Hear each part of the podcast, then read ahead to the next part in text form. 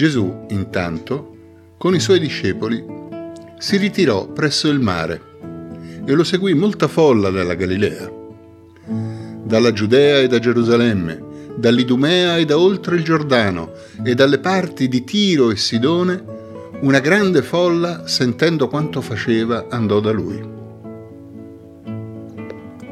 Allora egli disse ai suoi discepoli di tenergli pronta una barca a causa della folla, perché non lo schiacciassero. Infatti aveva guarito molti, cosicché quanti avevano qualche male si gettavano su di lui per toccarlo. Gli spiriti impuri, quando lo vedevano, cadevano ai suoi piedi e gridavano: «Tu sei il figlio di Dio». Ma egli imponeva loro severamente di non svelare chi egli fosse. Salì poi sul monte, chiamò a sé quelli che voleva ed essi andarono da lui. Ne costituì 12, che chiamò apostoli, perché stessero con lui e per mandarli a predicare, con il potere di scacciare i demoni.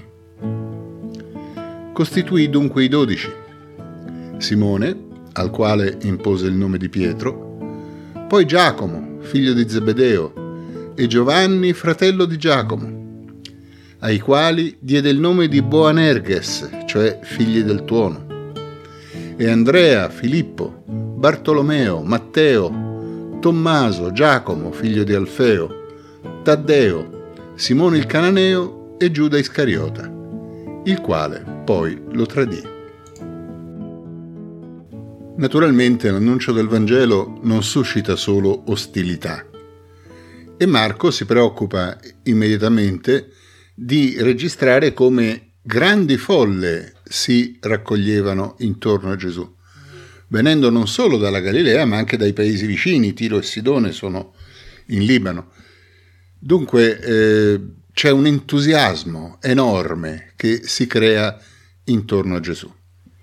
Ed è interessante notare naturalmente che l'ostilità è da parte dei sacerdoti, da parte di quelli che in qualche maniera hanno un ruolo di potere, da parte degli intellettuali, mentre invece i poveri, i semplici, i bisognosi sono quelli che immediatamente lo riconoscono. È interessante notare, così en passant, che una certa critica razionalista tende a identificare gli indemoniati come delle persone isteriche o malate in vario modo. Ma Marco è molto preciso invece nel distinguere i malati dagli indemoniati. Usa una terminologia diversa, Gesù si comporta in una maniera diversa. Quindi questa critica si rivela segnata da un pregiudizio. Siccome a priori si è deciso che il diavolo non esiste, allora di conseguenza gli indemoniati non possono che essere delle persone isteriche o malate. Ma ogni critica deve partire dal testo del Vangelo, semplicemente.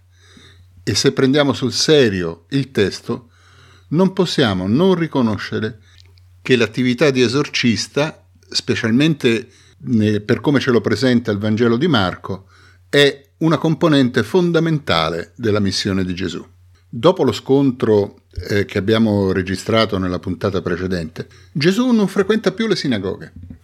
Una sola altra volta entrerà in una sinagoga, cioè la sinagoga di Nazareth, e anche lì puntualmente ci sarà uno scontro. D'ora in poi Gesù preferisce operare fuori dalle città, in ambienti aperti, meno ostili. In mezzo a questa folla che si raduna intorno a lui, Gesù sceglie 12 uomini. È evidente il suo intento di cominciare a dare una struttura a questo movimento che sta nascendo. E quindi, in qualche maniera, possiamo già dire che Gesù fin dall'inizio acchiara l'idea della Chiesa, proprio perché c'è da subito una gerarchia. E lo scopo di questa gerarchia, naturalmente, è appunto quella di mettere ordine in questa folla. È da notare che i 12 vengono scelti. Non si entra nel gruppo degli apostoli perché si desidera diventare apostoli, ma è Gesù stesso che sceglie e chiama, sottolinea Marco, quelli che egli volle. E l'espressione serve proprio ad indicare la sua libertà È lui che decide. E questo fa capire da subito come sia una forzatura l'opposizione che si sente fare qualche volta tra carisma e istituzione, come se chi fa parte dell'istituzione non fosse carismatico.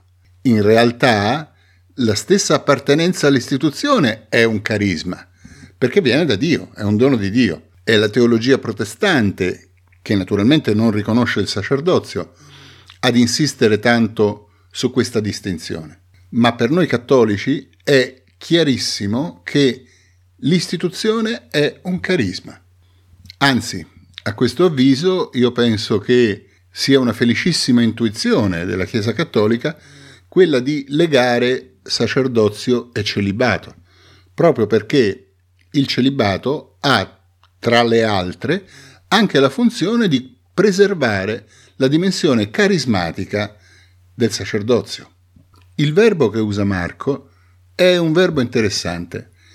Non è il verbo scegliere, non dice ne scelse 12, ma usa il verbo poiein, che letteralmente significa fare. Che cosa intende dire Marco?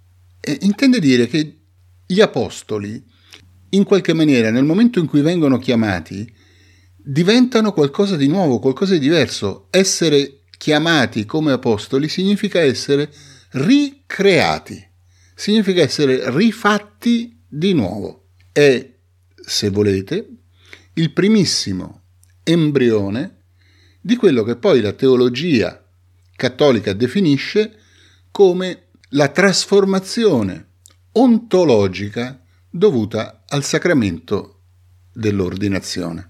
Come cioè il sacerdozio non è semplicemente una funzione, ma cambia radicalmente l'essenza stessa della persona che lo riceve. Ed è ancora interessante notare che questi 12 vengono scelti perché stessero con lui e per andare a predicare. Ma la predicazione è una conseguenza. La prima cosa è che li sceglie perché stessero con lui. Questi 12, cioè, prima di avere una funzione operativa all'interno del movimento che sta nascendo, devono rappresentare il circolo ristretto, gli intimi di Gesù, la sua famiglia, per così dire. Tutta la Chiesa è la famiglia di Dio, ma in qualche maniera il nucleo più stretto e più vicino a lui. Ogni missione, ogni apostolato, ogni servizio nella Chiesa comincia da qui, da questa intimità con Gesù. Qualsiasi sia il ministero che noi dobbiamo svolgere, non soltanto quello sacerdotale, ma ci sono persone che nella Chiesa svolgono per esempio il ministero di catechista, il ministero di lettore, il servizio della Caritas, o anche semplicemente la cura dei fiori sull'altare, la pulizia della Chiesa. Qualunque ministero nella Chiesa nasce da questa intimità con Gesù.